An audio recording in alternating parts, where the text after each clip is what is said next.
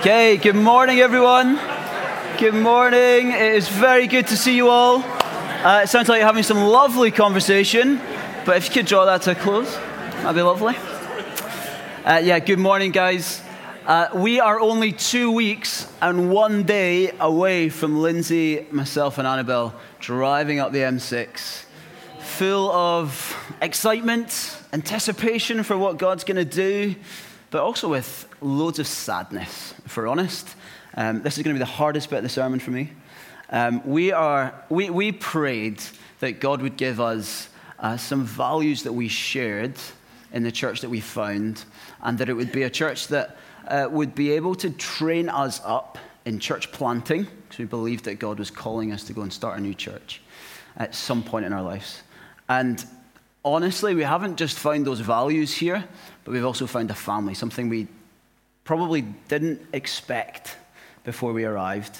Um, and so we really feel like we're, we're losing, um, not losing, we're moving away from family. So we'll be back to visit. Um, but it is, it's going to be terribly exciting for us, but also really sad.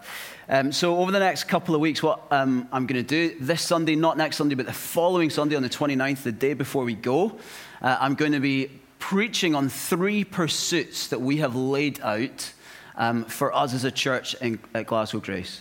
Uh, we're going to take two out of the three. You might have done the maths already. Um, so, today we're going to look at the pursuit of love. And then on the 29th, we'll look at the pursuit of truth. And the reason I want to share those with you is not just because it's a good warm up for going to Glasgow, but because I think these things are so important and I am hugely passionate about sharing these things with you before we go. Um, if I was to say that these are, there are two things that I would want to talk about uh, to you before I left, it would be these two things. So this morning, we're going to go to 1 John and we're going to ask, how do we pursue love? So it sounds very trendy, doesn't it? Say, the pursuit of love. But how do you actually do it? How, how do you work that out? So this morning we're going to look at that. Before we do, the very talented Tom Peratt uh, came with me to Glasgow a couple of months ago and he helped me put together a few videos. And uh, so we've got a vision video and then we've got three other videos that explain our pursuit. So I'm going to uh, hand over to his editing skills here on this video about love.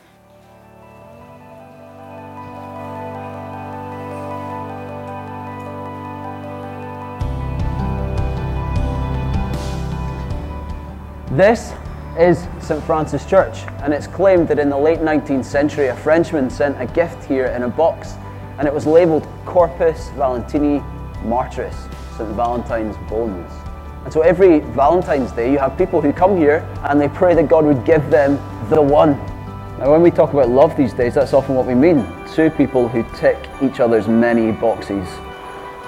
But the kind of love we are pursuing doesn't begin by mutual appreciation it begins with a one sided love.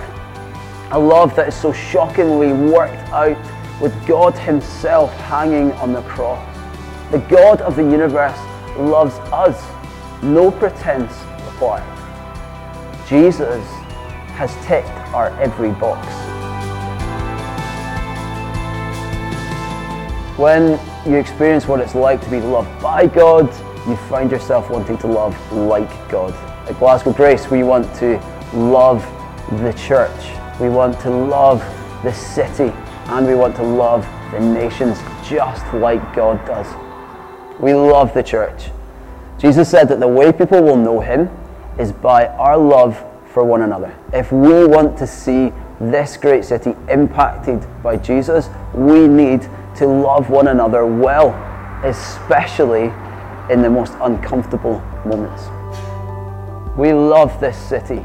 Jesus wept over Jerusalem, and we weep over Glasgow, especially when we see injustices and that 98% of people still don't know God's radical love for them. We love the nations. God is passionate about Glasgow, but He's never been just about one people group or one nation. We are called to make disciples of all nations. Lord, without love, we're just noise. Help us to love like you. Okay, let's pray, shall we? Father God, thank you that you have pursued us with love. Thank you, God, that love is found in you, that God, you are love. And so this morning we come to you and we ask, we plead, would you show us how do we do this? What does it look like for us to pursue love? Lord God, come reveal yourself to us afresh. Would people who have never experienced your love before experience it for the first time this morning, we pray.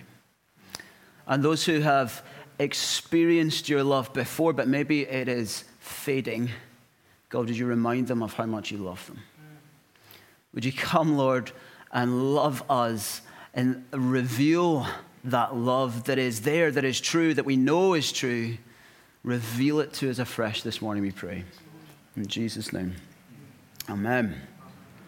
All right, why don't you turn with me in uh, the Bibles in front of you to 1 John chapter 4, verses 16 through 21. That's page 1227 in those Bibles.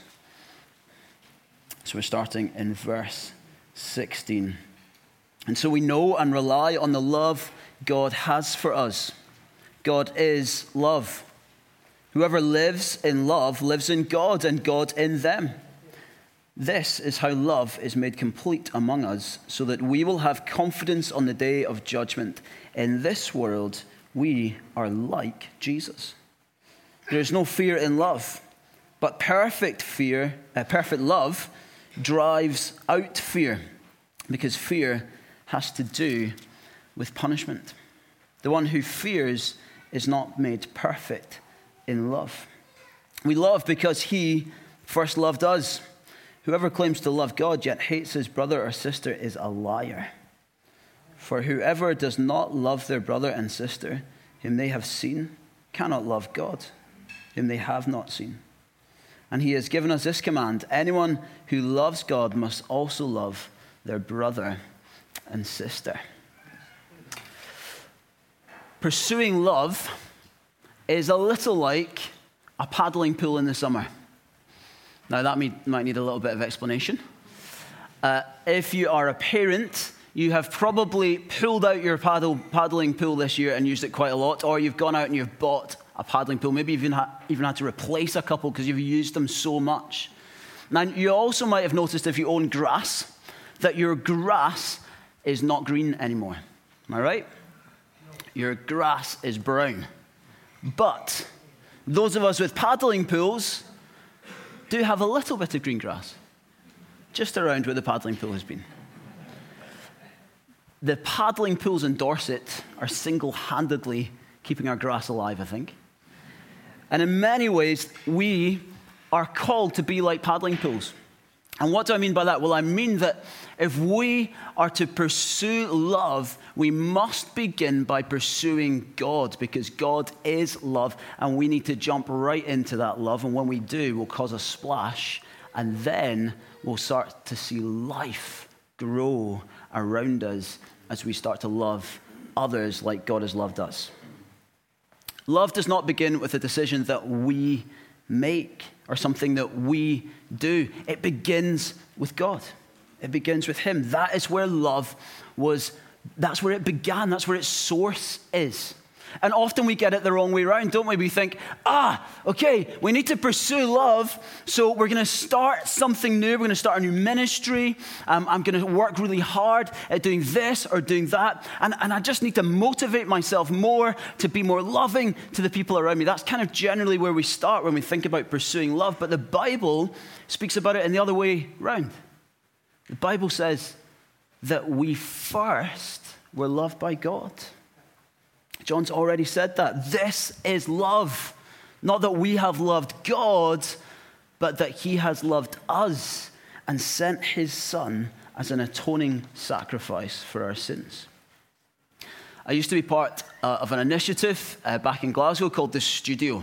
Now, The Studio was this uh, after school club that was set up for young kids who were on the waiting list for extra help at school uh, but couldn't get on to the after school clubs at school.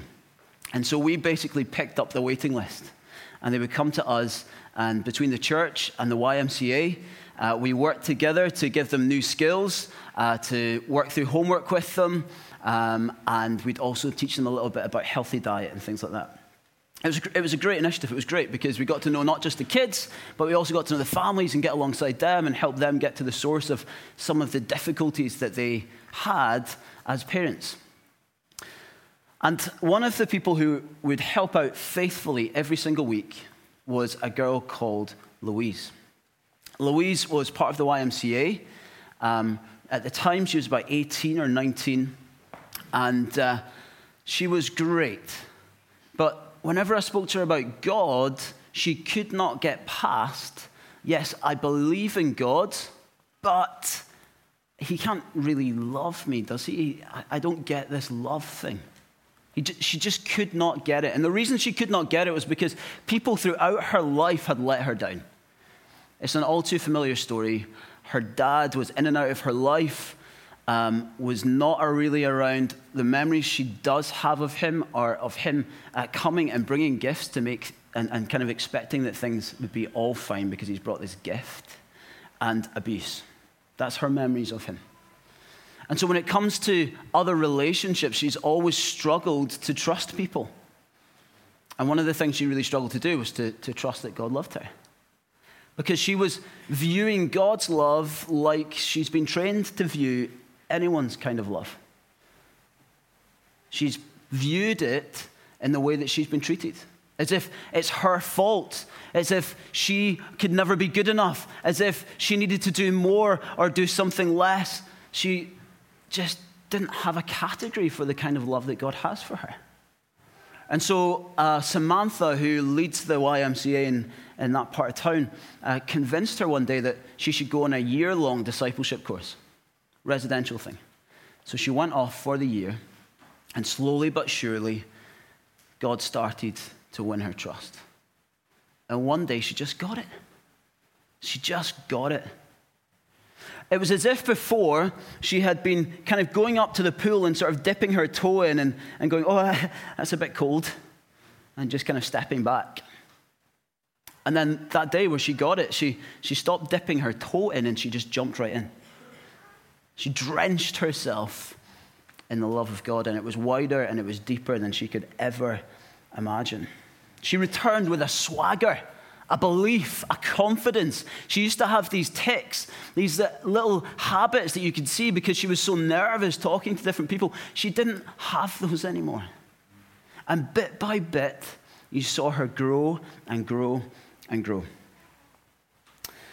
Now she posts things like this on Father's Day. Happy Father's Day to the only one worthy of the title. Thankful and totally blessed to have a relationship with my one true Father.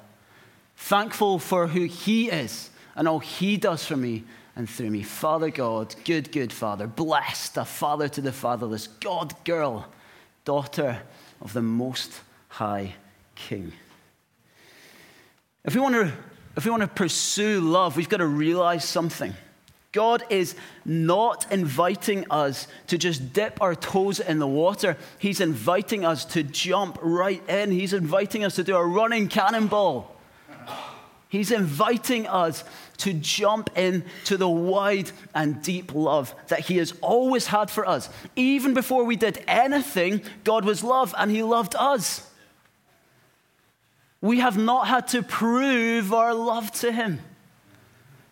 He's always loved us. He's loved us before anything was even created. That's how far back his love stretches for you. Have you assumed that God's love is like the love that you've experienced from others in your life? Parents who have always been, haven't always been very parental. Friends who have betrayed you, boyfriends, husbands, girlfriends, wives who have promised the world to you and then maybe they've walked away or they've disappointed you. Don't put that on God. He is love. He is love.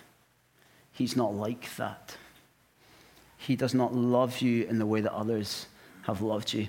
Even if you have had the greatest parents, the greatest friends, the greatest partners in life, let me tell you something. That love is nothing like the love of God for you. And this is not a love that is just theoretical. This is a love that is real, that is practical, and has been worked out in the life of Jesus. A love based on his faithfulness to all his promises that find their yes and their amen in Jesus Christ. Jesus, who is God, became our substitute so that we no longer are shamed, that we no longer are valued by what we have done and the stains that have been stained against us, but we are valued by His love for us. And in fact, we're valued by His righteousness. He became our substitute. He went to the cross where we deserve to go. And there, He died in our place so that we might know God, so that we might become sons and daughters, so that we might know Him forever. In John's gospel, after Jesus dies, he records something that might seem quite inconsequential or random as we first read it. And it's of these two soldiers, and they are pulling straws because they want to take home the garments of Jesus. So Jesus is hanging there, dead, blood pouring out blood all over the ground, and they want his garments. And so they draw straws. And one of them would have taken those garments away, washed them up, and put them on.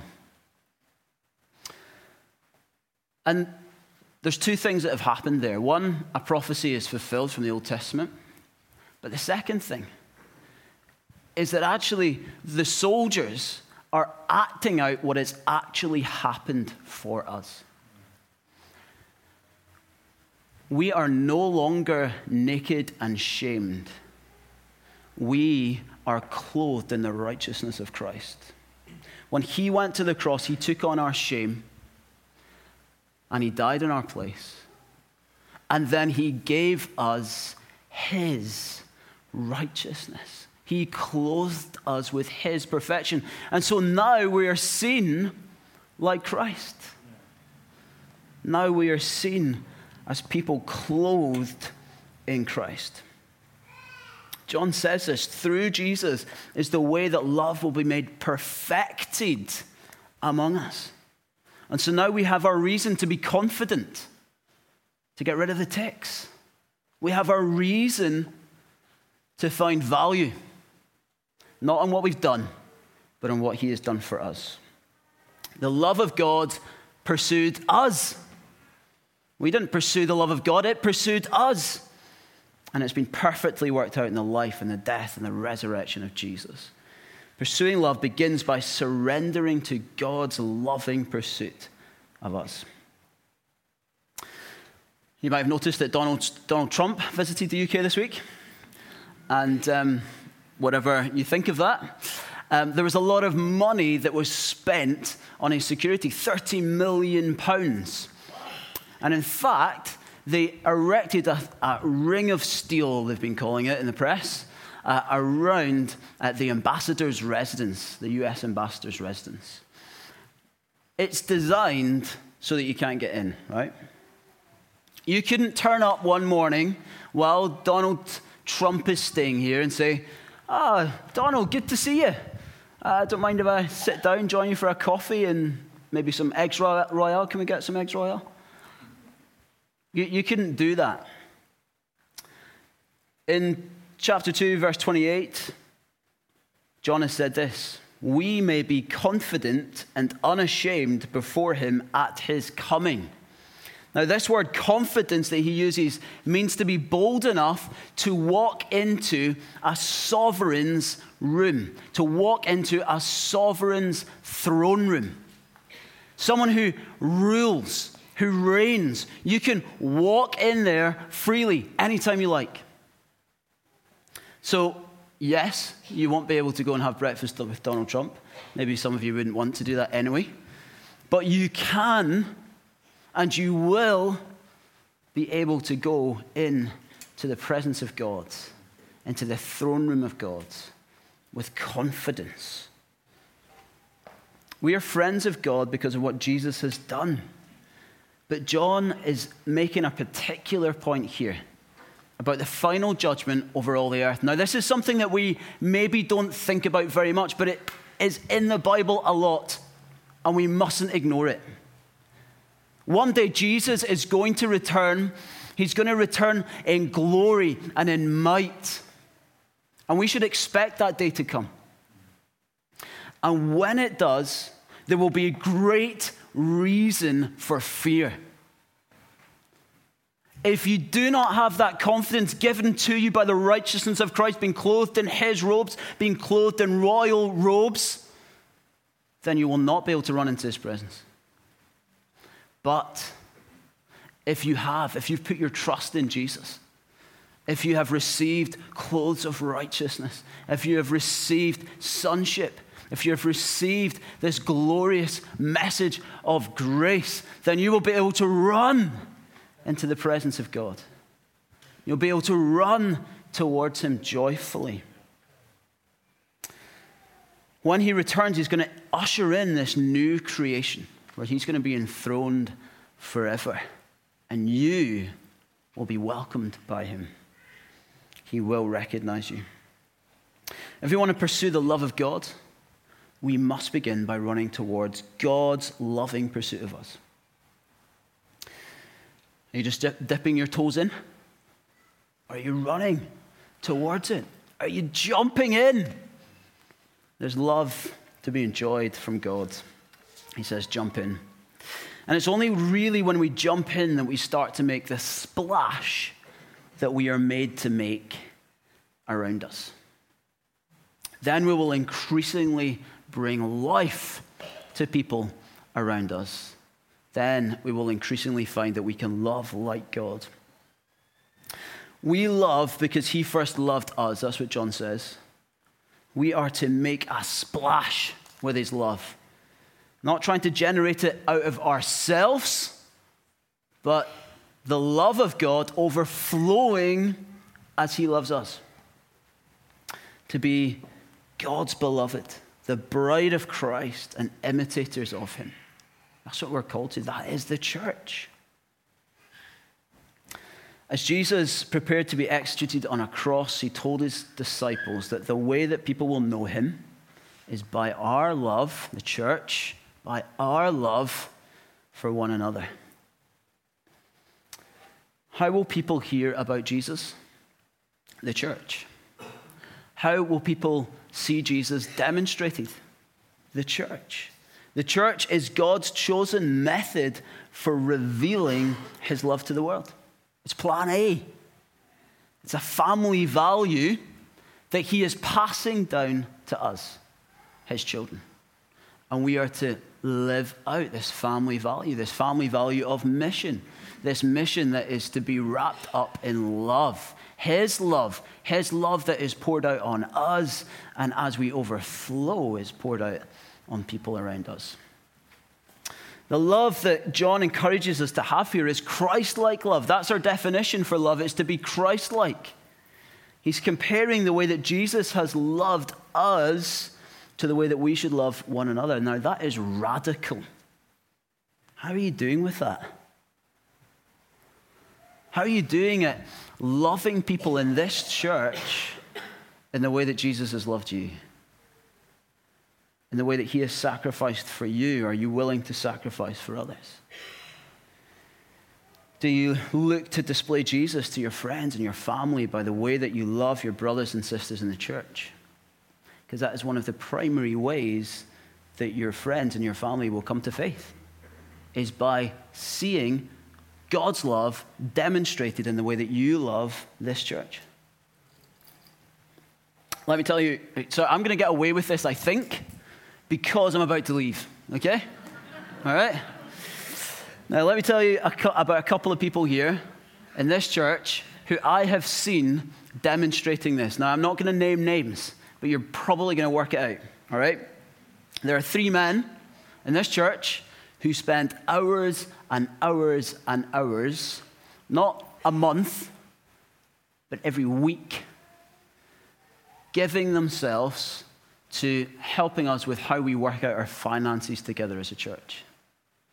Those three men give so much of their time. And why do they do that? They don't get paid for it. They do that because they love God and they love you. That's the truth. There's one lady who's a retired educationalist. She has been getting alongside others who haven't um, been able to find an easy route through school with their kids. And that has included, at times, being an advocate in meeting rooms. It's included writing long letters. It's included coaching. That's included spending hours of consoling those people. She is doing that because she loves God and because she loves those people. There's a couple at Alder Roads who spend hours every week sorting out chairs, coming and arranging different things and making sure everything's ready. They also lead a ministry that is a tough ministry to lead, and they do a great job doing it. They're also really involved in the kids' work. They're a wonderful couple, and why do they do it? Because they love God and because they love His church. And I could go on and on and on. These people inspire me. It is happening here. We are experiencing the love of God, and it is overflowing, and it is evident in the way that we love one another. But don't we want more? Don't we want to experience more of God's love, know more of who He is and how much He loves us, and then go and love one another well, and then go to our neighbors and to our friends and demonstrate that love to them? I do. Now, it's important that we don't disconnect this from what John is actually uh, dealing with in the letter. So, he's dealing with uh, some. Uh, teaching that has seeped into the church that is just downright wrong. And he's deeply concerned about it. He wants these believers to know that the message that they have taught, this message that is built upon the foundation of the death and the resurrection of Jesus, is true. And what's seeping into the church is not true. And the reason he's doing that is because belief and practice are so tightly knitted together. What we believe defines what we do. What we truly believe in our hearts defines what we do. And so that is why he's talking about love. Because he can, when, when we love one another well, according to the way in which Jesus has sacrificed and loved us well, we then can put to bed some of these teachings that seep into the church. Now, there's more detail to it than that but, that, but that is at the heart of it. And that is the way in which we should be thinking as well. Because we would be silly to think that this culture around us doesn't influence us. Of course, it influences us. We, in this culture, are trained to consume. We are trained to be consumers and to be concerned with our individual rights instead of pursuing Christ like love, which is sacrificial and it is based on community, not individualism. And so we can be quick to think that the church is a franchise run by management in an office and situated in a particular building, all designed to meet my needs and the needs of its stakeholders. That is a wrong view of church. That is a messed up view of church. The church is described as a living organism vines and bodies and brides and families. Each of us living inseparably from one another and from Jesus. Even the Bible's analogy of a building, God's temple, is personalized. It's made up of living bricks and it's held together by a cornerstone. His name is Jesus. It's relational. Christianity is not a solitary pursuit. It's about joining a real life family where God, our Father, leads us in love. And then we display God's love to one another and to Poole. Now, the overflow of our love for one another and our love for God should be that we are on mission and we are demonstrating life and love to the people of Poole. Now, that does not mean that we only do things like, oh, I love Poole because I love the quay and I love the fish and chips that you can get at the quay. And I love Badger beers. I must love Dorset. And I love Hendrick's gin. And I, and I love all these things about Dorset and Poole. Now, that is valid. That is great. Praise God that you're supporting local things. Excellent. But what we really want to be doing is loving day to day people within the community. We want to find other people that we are rubbing shoulders with and love them well. And whatever we're doing, whatever that looks like. If you wake up next to someone else, if you're married and you wake up next to someone else, start by loving them well.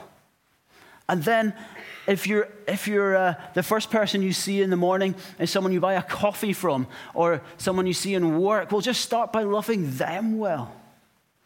As God loves you, look to find ways and pray for opportunities to love them like they love you. We need to look to schools and nurseries, gardens, healthcare, local economy, the environment, retirement homes, and all the people associated with those things and love them. We've got to care deeply about the institutions and the, and the lives of those around us that are looking to better this society, better Poole, And even those who aren't, we need to try and help them to join with us in bringing love to this area. Now, that is our calling. For Lindsay and I, that is our calling for two weeks and one more day. For you, it might be for the rest of your life. In the same way, that God cares deeply about us, we are called to care deeply about others.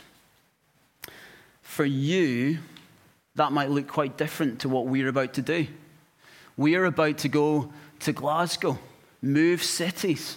That feels to us like what God wants us to do as we listen to Him, as we listen to what He said through His people, as we look to the way in which He has called us. We think, yeah, it's, it's becoming obvious. That's what we need to go and do. We're sure of it.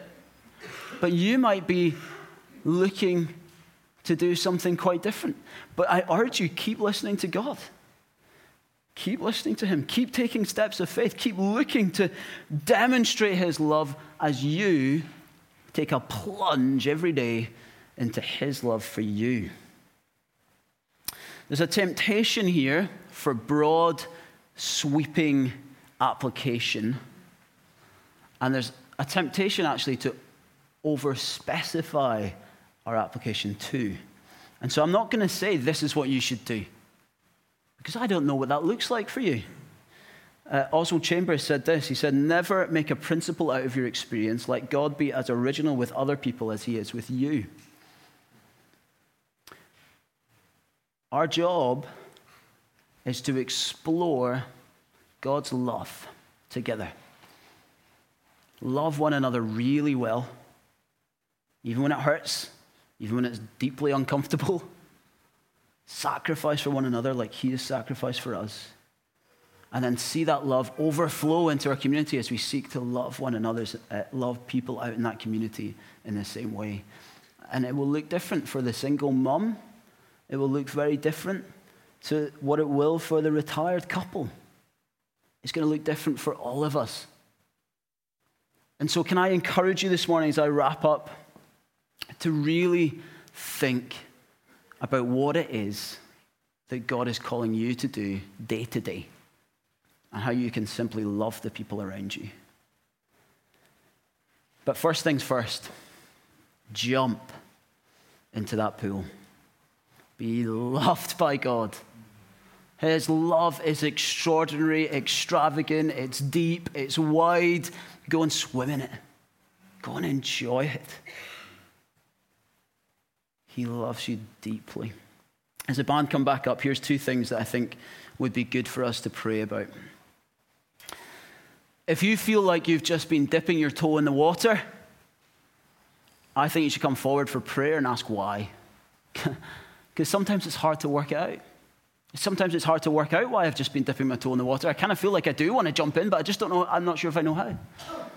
So why don't you come forward and, and, and get some prayer for that? And the other thing that I'd love us to be praying about is the how. How do I do this in my everyday life? What does it look like for me to do this in my everyday life?